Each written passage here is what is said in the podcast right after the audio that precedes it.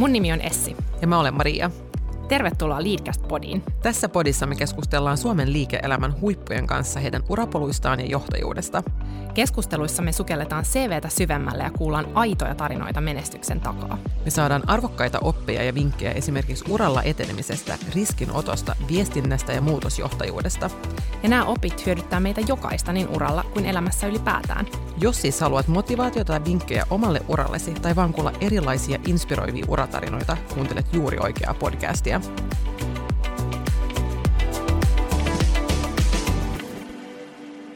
Today, we're happy to welcome Richard Bistrong as our guest. Richard is a keynote speaker whom we had the pleasure of meeting over dinner last week, and we immediately knew we must have him on Leadcast. We usually begin Leadcast episodes with us introducing our guests, but this time we will only give a little teaser about Richard and say that during his career in international sales, he sacrificed integrity for success, which led him down a path that he never expected. Richard's story is compelling and full of important lessons learned. It's a story from corruption to compliance and learning from failure.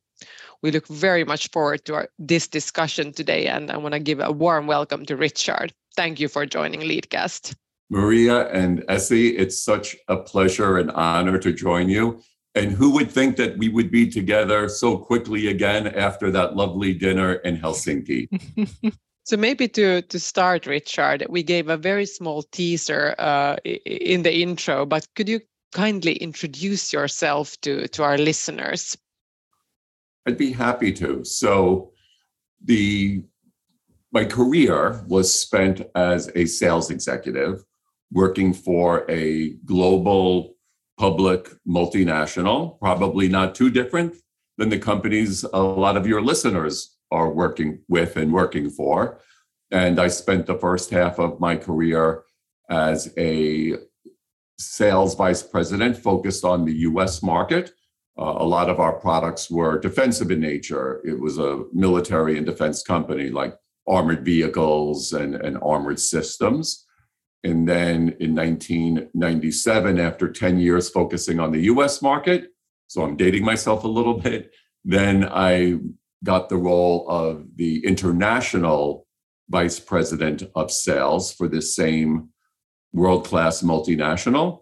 So I would spend the next 10 years flying all over the world. I was overseas 250 days a year for that for that next decade.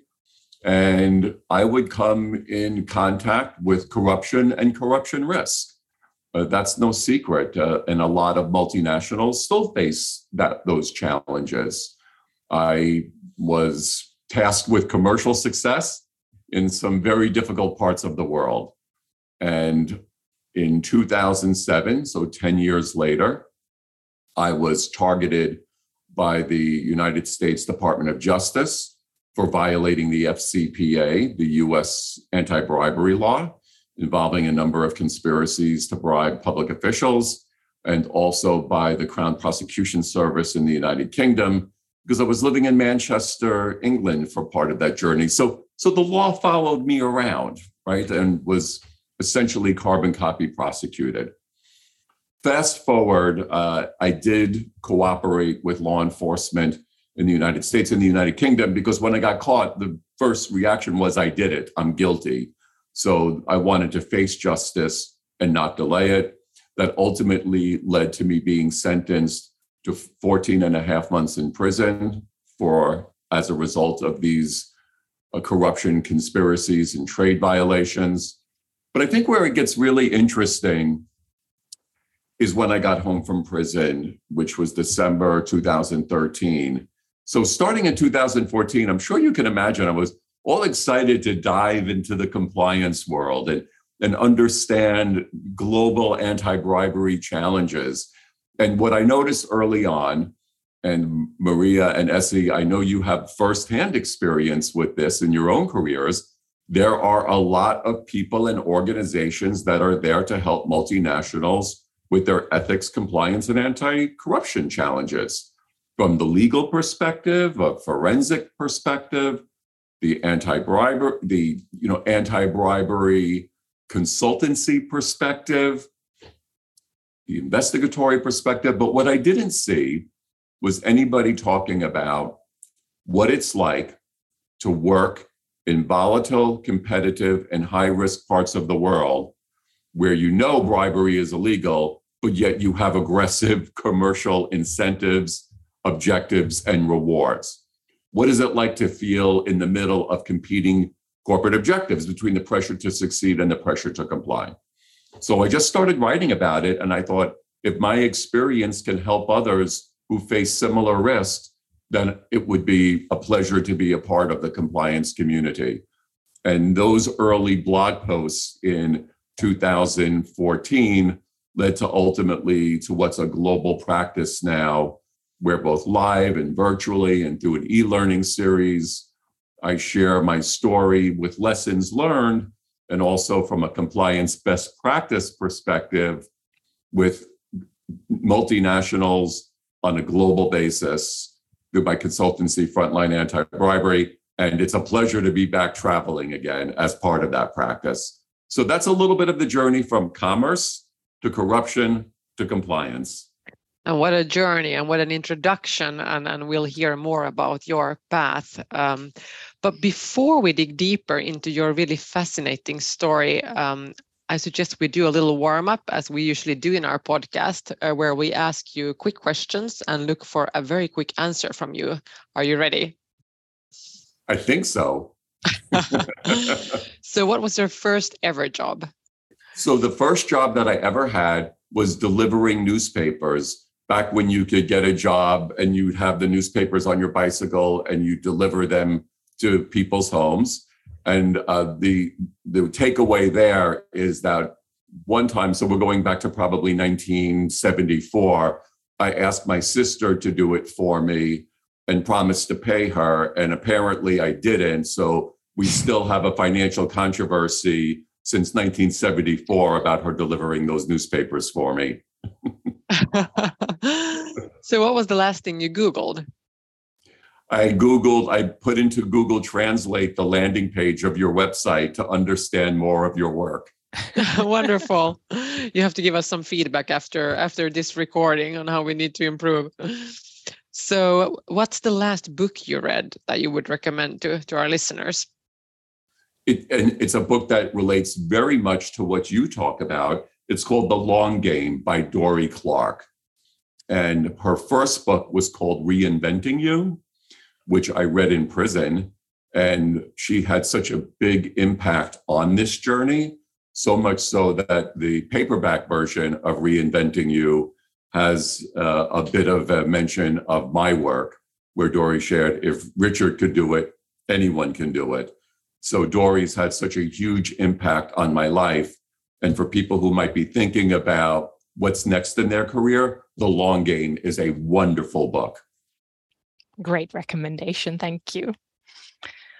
What would you say is your superpower? If you asked me that question in 2006, I would have said, I am the superpower. I thought I could do everything. I could meet my KPIs. I could succeed financially. There's nothing I couldn't do. Jet lag, sleep deprivation, that was nothing for me. Asking me that question today, I'm very proud to say I don't have a superpower, and I'm happy not to have a superpower. I learned the hard way what that can lead to. What's your most important everyday routine? Running. I love running. And I had, just to note, a wonderful run in a nice, brisk morning in Helsinki. Great to hear. We should have gone for a run together, Richard. I'm also an avid runner. So next time you come over, let's go together. You got it. I, I just read books on running. I can rec- I just finished a book called Shoe Dog, which is the by the founder of Nike. So I can recommend it. Wonderful. We'll put that into practice, Essi, the next time we're in Helsinki. Fine. What's your guilty pleasure? So, guilty pleasure is my great grandfather came here from Poland as a men's tailor. Not necessarily a good one, but that's what he came over here. That was his first job. and my grandfather also was a men's tailor. So I have a passion for men's tailoring. And particularly, as you both know, in the world of multinationals and buyouts, there are still a few men's tailoring houses in Napoli that are family owned. They manufacture everything by hand. There's not a sewing machine in the factory. So, just like the suit I'm wearing today, I don't really need it, but it's a guilty pleasure and that I'm still passionate about men's tailoring. I guess it runs in my blood. We're glad you shared that. and you look fantastic, by the way. Indeed. Just saying that so, so our listeners are aware too while listening to you. So nice. Toivottavasti saat tästä keskustelusta iloa ja oivalluksia. Pysy kuulolla, me jatketaan heti mainoksen jälkeen. Kuten olemme monelta liitkästi vieralta kuulleet, perhe- ja työelämän yhdistäminen ei aina ole ihan yksinkertaista. Tasapainon löytäminen on kuitenkin avainasia hyvinvointimme kannalta. Me Boston Consulting Groupilla haluamme tukea työntekijöitämme kaikissa elämän eri vaiheissa, myös silloin kun perheen perustaminen on ajankohtaista. Family at BCGn tarkoituksena on auttaa yhdistämään mielenkiintoinen ja haastava ura onnistuneesti vanhemmuuteen ja perheelämään sekä lisätä joustavuutta ja työntekijöiden omia vaikutusmahdollisuuksia. Tutustu hankkeeseen osoitteessa www.bcg.com.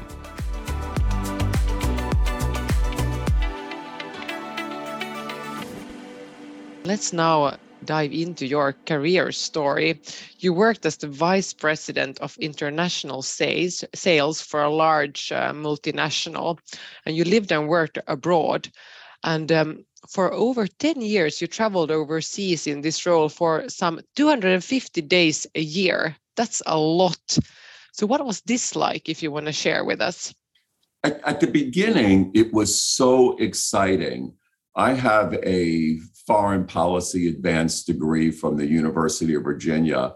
So, I mean, you can imagine that studying foreign policy and then being an ambassador for my company and meeting people from different cultures and understanding local practices and local issues, particularly from a, a defense and law enforcement perspective, was just fascinating and it just shows that sometimes a journey can start off in in the right direction but over time i started spending so much time with a term that i know that you're familiar with third parties agents intermediaries distributors that my values started to shift.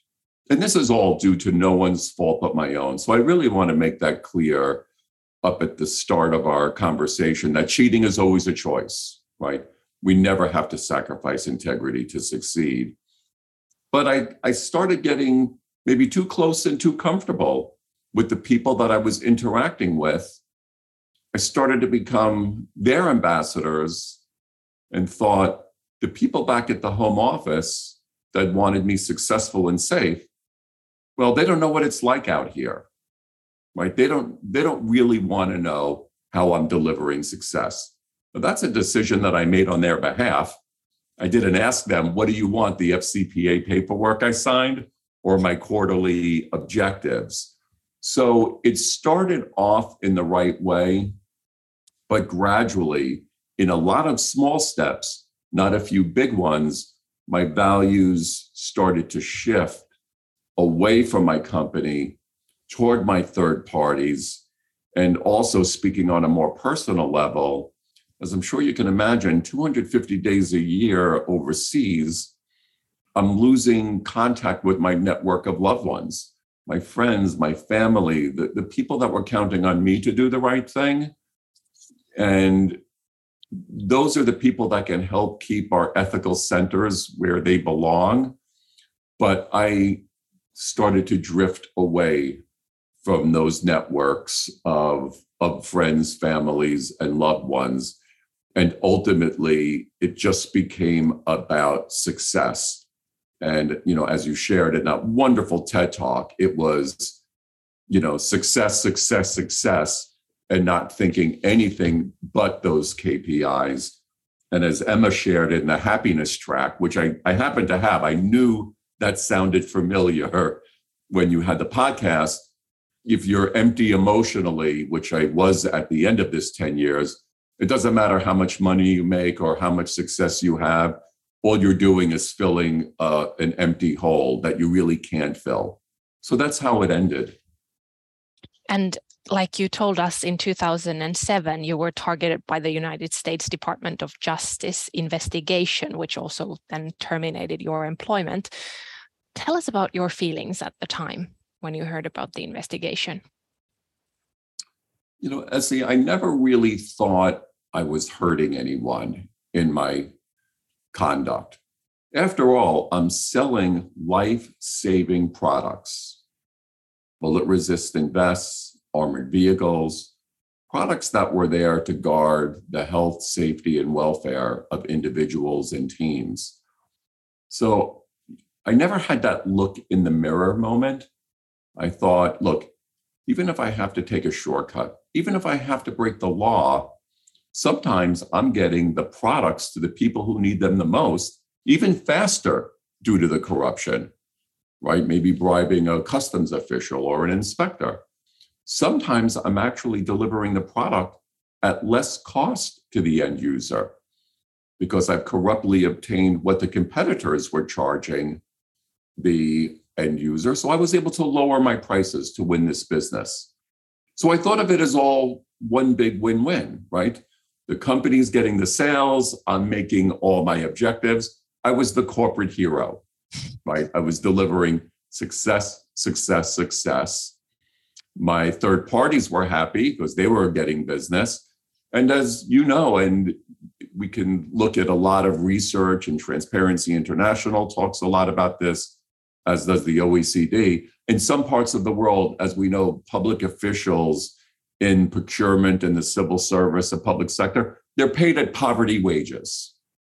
So I'm thinking maybe the end user gets a little something to make ends meet. I'm taking my family on all these fancy global vacations. It was one big win win. And when I got that call from the Justice Department, it was really one of the best events of my life because that's when I realized how off the rails my life had become, how much my values had been turned upside down.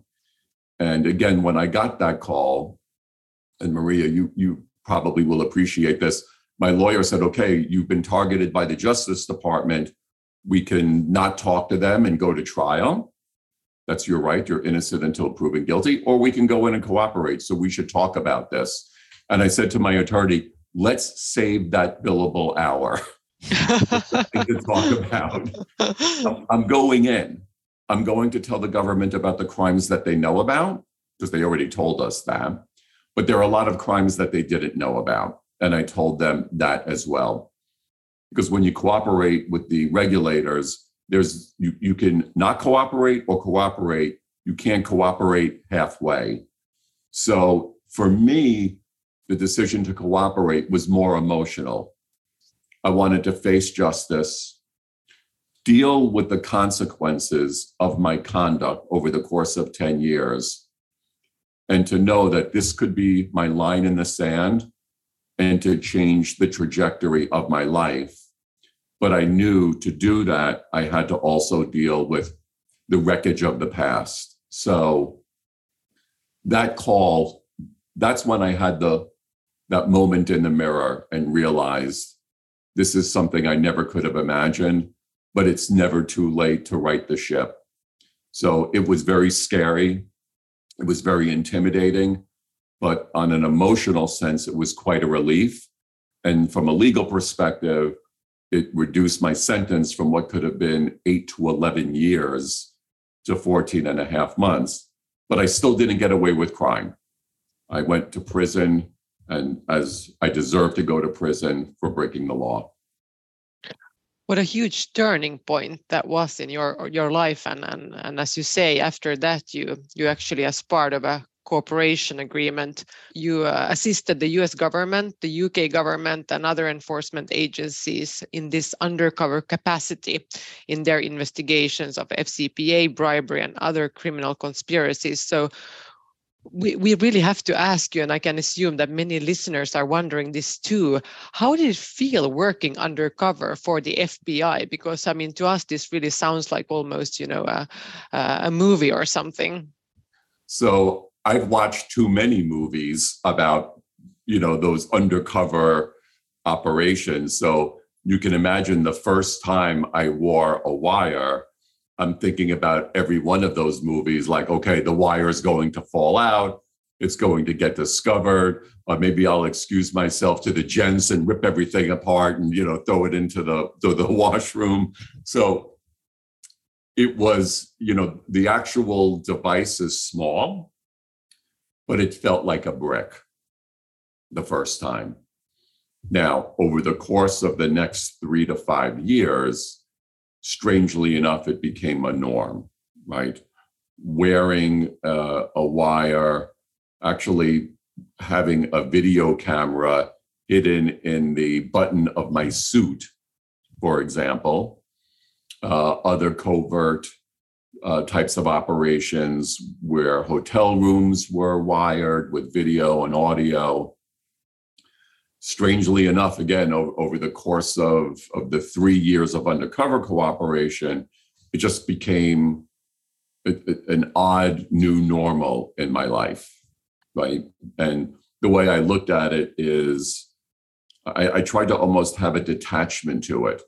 I had a cooperation agreement with the United States Department of Justice and the immunity for prosecution in the UK, which made very clear that if I was going to be credited with law enforcement cooperation, one of the elements of that, first of all, is telling the truth, right? Making sure that you've given the government information on all your crimes.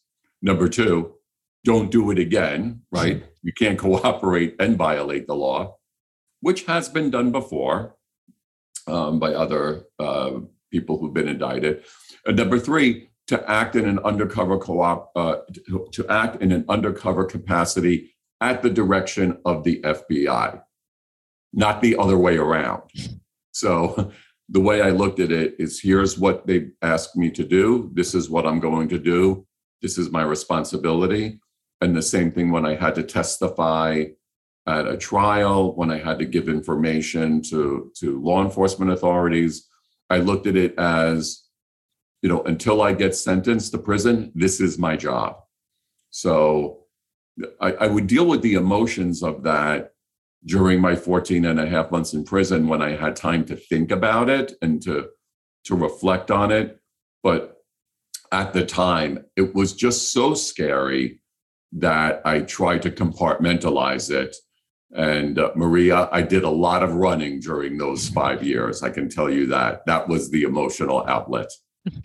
I, I, I, can understand that it's it's very therapeutic, but still, I, if if I may, I would love to ask you about about the emotional side of that time because I can only imagine what it feels like to work undercover and not be able to to share what you're doing with your closest ones, with your family and and friends, and of course that's the whole point of that job. But how were you able to compartmentalize also that aspect of that role?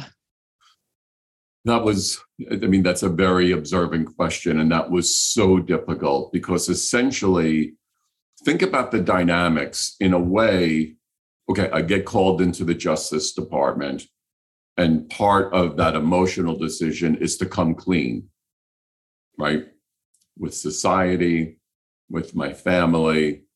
But yet, for three years, I'm having to keep this enormous secret from my own children so the the tension between trying to face justice, to live an honest life, but yet not being able to to be honest was a, a challenge. And when my undercover cooperation ended, and I went, you know, and had to tell my children about what happened. And I haven't talked about this, I don't think I ever have, that when I initially sat down with the law enforcement in the FBI and the DOJ back in 2007 when we talked about what's going to happen. I said, I'll do whatever you want, but I just have one favor to ask. And they're like, What's that? I'm like, When this is all over, if you would sit with my children and just tell them that their father tried to make some good decisions after he made a lot of bad ones, that would mean the world to me and it would mean the world to my family. So after it was all over, my children and I went to Washington, D.C. The, the prosecutor had already moved on to another role, but the, the FBI case managers were there and they had that conversation. And I think that helped, especially like my children hearing it from the FBI, not just me. It instead of having a crash landing for them, it was like we parachuted into reality and then we had another two years till I went to prison. So we had more time to prepare the family for that. So I feel very blessed in that not everyone has the resources and the ability after they're convicted of a crime of doing all of this. So I, I feel very fortunate that I was able to, to sort of put all these pieces together and, you know, again, try to have a soft landing for my family uh, up until and including when I went to prison to, to get them ready. Sounds like an act of kindness by the law enforcement. It, it really was, and it's one that they did not have to say yes to. That mm. is certain. But then you, despite the cooperation, you were sentenced and, and served, like you said, you served 14 and a half months uh, at the US federal prison uh, and returning home then in December uh, 2013. Did it feel unfair that you were sentenced to prison despite helping the law enforcement for so many years? So, if there's one word that I've learned to eliminate in my vocabulary, it's fairness. And let me share why. Had I not cooperated, had I even just said to the government, I did it, and I'm not saying in other words, sentence me, I would have received between eight and 11 years, as my sentencing judge said at my sentencing hearing. Now, the judge also had the ability to send me home, what they call a non custodial sentence. That's what my lawyer recommended, and that's what the Department of Justice recommended. They said, Mr. Bistrong's been doing this for five years in multiple countries. Let him go home. And what the judge said, and I, well, I, I don't know that I agreed at the time, but I certainly agree now. He said, look, big crime, as Mr. Bistrong committed, plus big law enforcement cooperation, which he did, doesn't equal going home right? People that face the same challenges that Mr. Bistrong does. And as we know, there's $3 trillion being siphoned off the global economic system due to bribery. The demand is there. Multinationals are still going through this journey. He said people that face the same challenges that he did need, need to know no matter what they do, no matter how much they cooperate, it's going to involve jail time. So he said, the moral of the story, I remember this line like yesterday. The moral of the story isn't big, big crime plus big cooperation equals home confinement.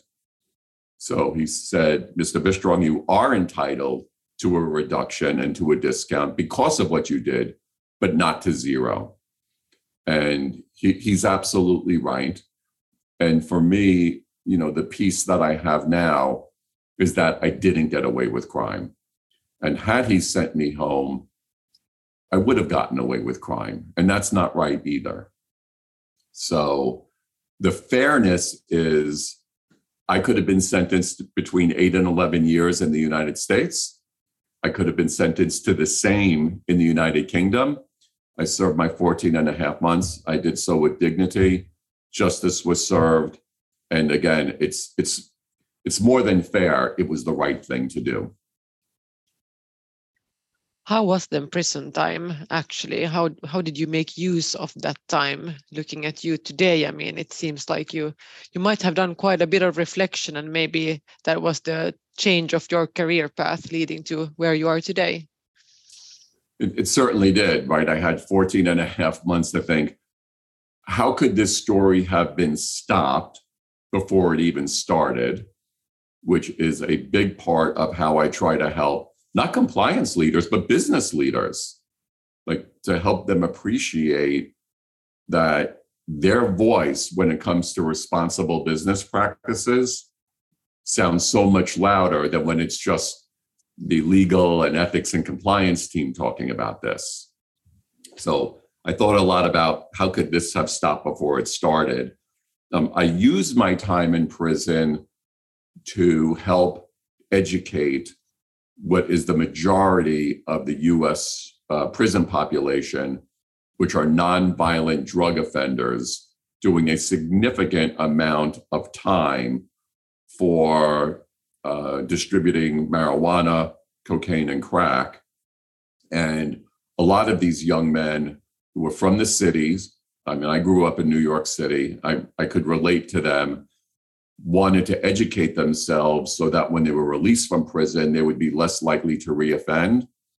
So that's who I spent my time with as an educator, and both to get like what's a, what they call the equivalent of a high school diploma. I also had an English as a second language course. So that really helped burn the time because there was a lot of teaching. So before I knew it, my day was done, which was nice. I wasn't sitting looking at the clock, counting down my sentence. And it's it's funny when you when you leave prison, you have to have a interview with your case manager. And I said to my case manager, "Sir, I think I left this institution in better condition than I found it as an educator." And he said, "Bistrong, because they don't call you by your first name. Why are you even here? And I said, Sir, I violated the FCPA. He said, I don't even I don't even know what that is, but just don't do it again. So those were the the parting words of wisdom from the Federal Bureau of Prisons. But they also left me with a souvenir in that I, I this was really catastrophic again due to no one's fault but my own. Uh, I walked into prison a 13 time marathon runner in very good health with a small cholesterol problem in my life that I always addressed, not with medicine, but with a disciplined diet and a lot of exercise, of which you don't have access to when you're in prison. So uh, I walked in to prison healthy. I walked out with coronary artery disease requiring emergency surgery when I got home. And I was also infected with a, a very, very dangerous bacteria called MRSA, which is very contagious. And the Bureau of Prisons wouldn't treat me because they said I would just get it again. So having a heart procedure while you're infected with a bacteria was a medical nightmare. So I will say that my prison sentence was 14 and a half months it took double that time for me to get healthy uh, when I got home. That's that's tough. That was but tough. this but this really changed your life the whole experience and now nowadays you consult and write and speak on on foreign bribery and ethics and compliance issues from the from the front line perspective um, what would have like you already uh, touched upon this but i would like to ask once more what would have helped you to do the right thing despite all the pressures and and uh, your your like willingness to succeed? So if we if we could divide that up I, as i shared early on i went from a low risk role focusing on the us markets to a high risk role facing the international markets now, Maria and Essi, right now, people are changing roles on a global basis with the shift in our economies, with uncertainty, with sanctions. There's a lot of movement in the workforce right now. And every time we have a new role, we face new risks, right? Even if we have a new supervisor, we might face new risks. So the question is, and it's a speculative one on my part, but I'm I'm fairly confident from a behavioral perspective that if business leaders prepare the workforce, their line managers, for the risks that they will face in their new roles before they are in the middle of them, people will not only be trained, because as you know in your work, you can give someone the FCPA, have them read it from the front to the end, sign off, maybe take a simple e learning course and check the box. Okay, technically they're trained. Maybe you can convince the regulators that they were trained. But does that mean that they're prepared? Because my experience with corruption risk in South America was significantly different than it was in the Middle East. Right? But when we're preparing people from that corporate narrative, from their supervisors, not just the legal and compliance narrative, we're sending a message that doing the right thing at our organization isn't a compliance support function. It's everyone's responsibility. So we yes, we have compliance resources here to help you, but that's not an off ramp for your personal responsibility to do the right thing. So if the volume of get the business done, and I've been at those t- meetings where fists are banging on the table, get the business done. If that ever drowns out the importance of how you get the business done, then let's have the conversation again. And I think those are the conversations that can get people prepared for risk before they're in the middle of them. But it's not a one and done situation. So imagine Richard Bistrong is now in this new role. He has no international experience. I'm succeeding right from the start. Imagine if someone would have called me and said, How are things going, Richard? Like, you should be calling us all the time because you should be facing challenges. You should be struggling with success. And, you know, sometimes I think we can have this illusion that no news means good news. But if we're not careful, bad behavior like mine can hide behind good performance. So I think proactively checking in really will help people understand that, okay, my company does care about me. Because the first time someone has a problem, and there's all this behavioral research behind this, if someone faces a dilemma and they don't know you and they haven't talked to you before, they are not going to call you for the first time with a problem. But if you have and you've established that relationship in the good times, they're going to say, you know what? I know that my organization, they love to hear bad news. They love to hear challenges. I'm never embarrassed. And they'll try to embrace that. And you talked about this in your TED talk. We can embrace failure as a learning moment, not only for the individual, but for the entire organization. And that part of your TED talk really touched me personally failure as a learning moment. That's so that's so interesting to hear, Richard. And you you uh, you actually go to to what we would have probably have had as our, our, our next question um, about failure because it's something we really have talked a lot uh, about in this podcast learning from failures and and on that do you regret anything considering especially your current super important role in raising awareness on ethical dilemmas and, and really helping people overcome these dilemmas and challenges so regret is an interesting uh, term.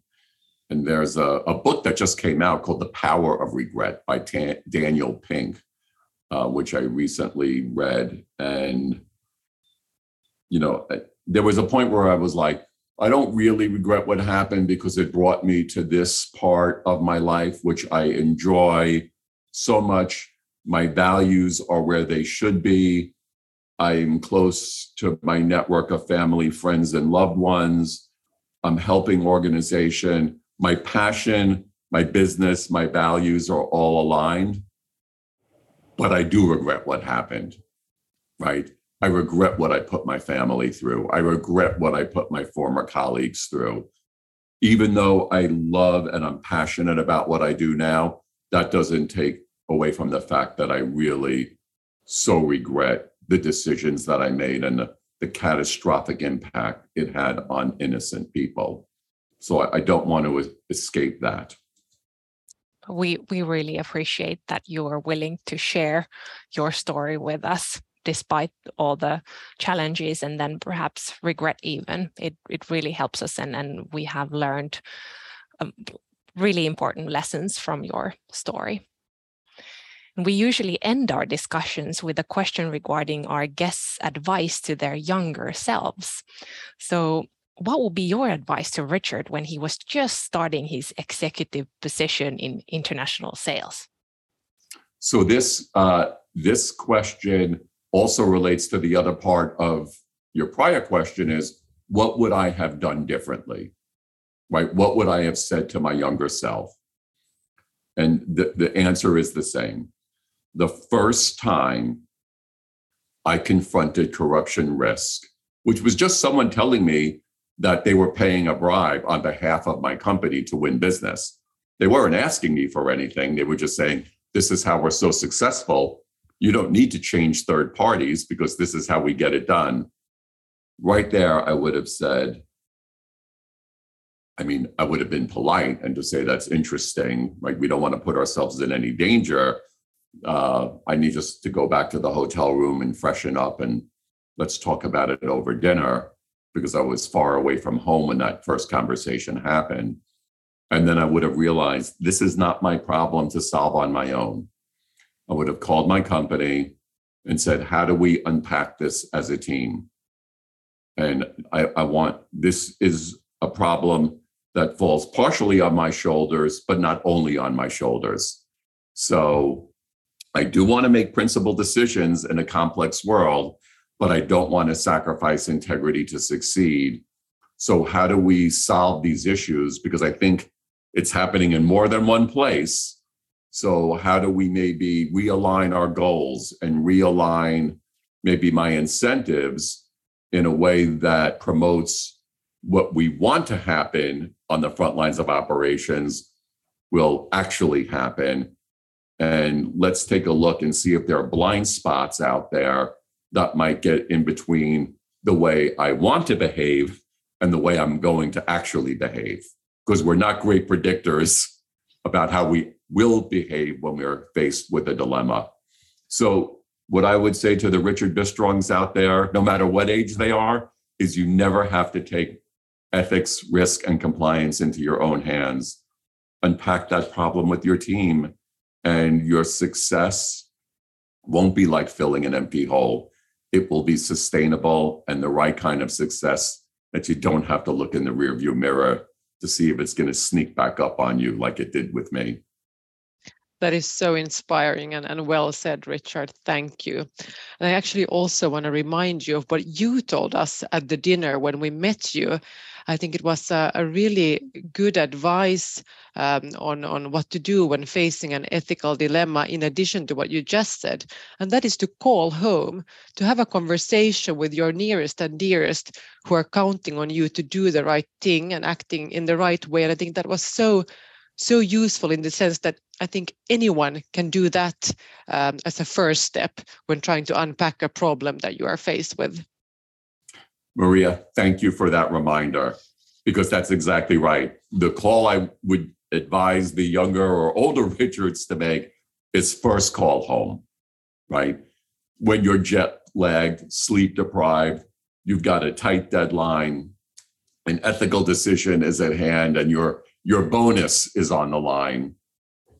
Listen to the voices of those loved ones, right? Because if you make the, the wrong decision, it's not like, okay, I'm off to prison, but those wrong decisions can still have catastrophic impact reputationally, financially, on your family, not to mention, you know, my own crucible, no one's fault but my own, but on your health, your liberty, and your welfare. So thank you so much for that reminder, Maria. Two calls to make. First home than to your compliance lead. Thank you so much, Richard. This has been such an inspiring discussion. Thank you. Thank you so much. And this has been an equally inspiring conversation and such a touching conversation for me. So, Maria and Essi, thank you for the invitation. Thank you, Richard.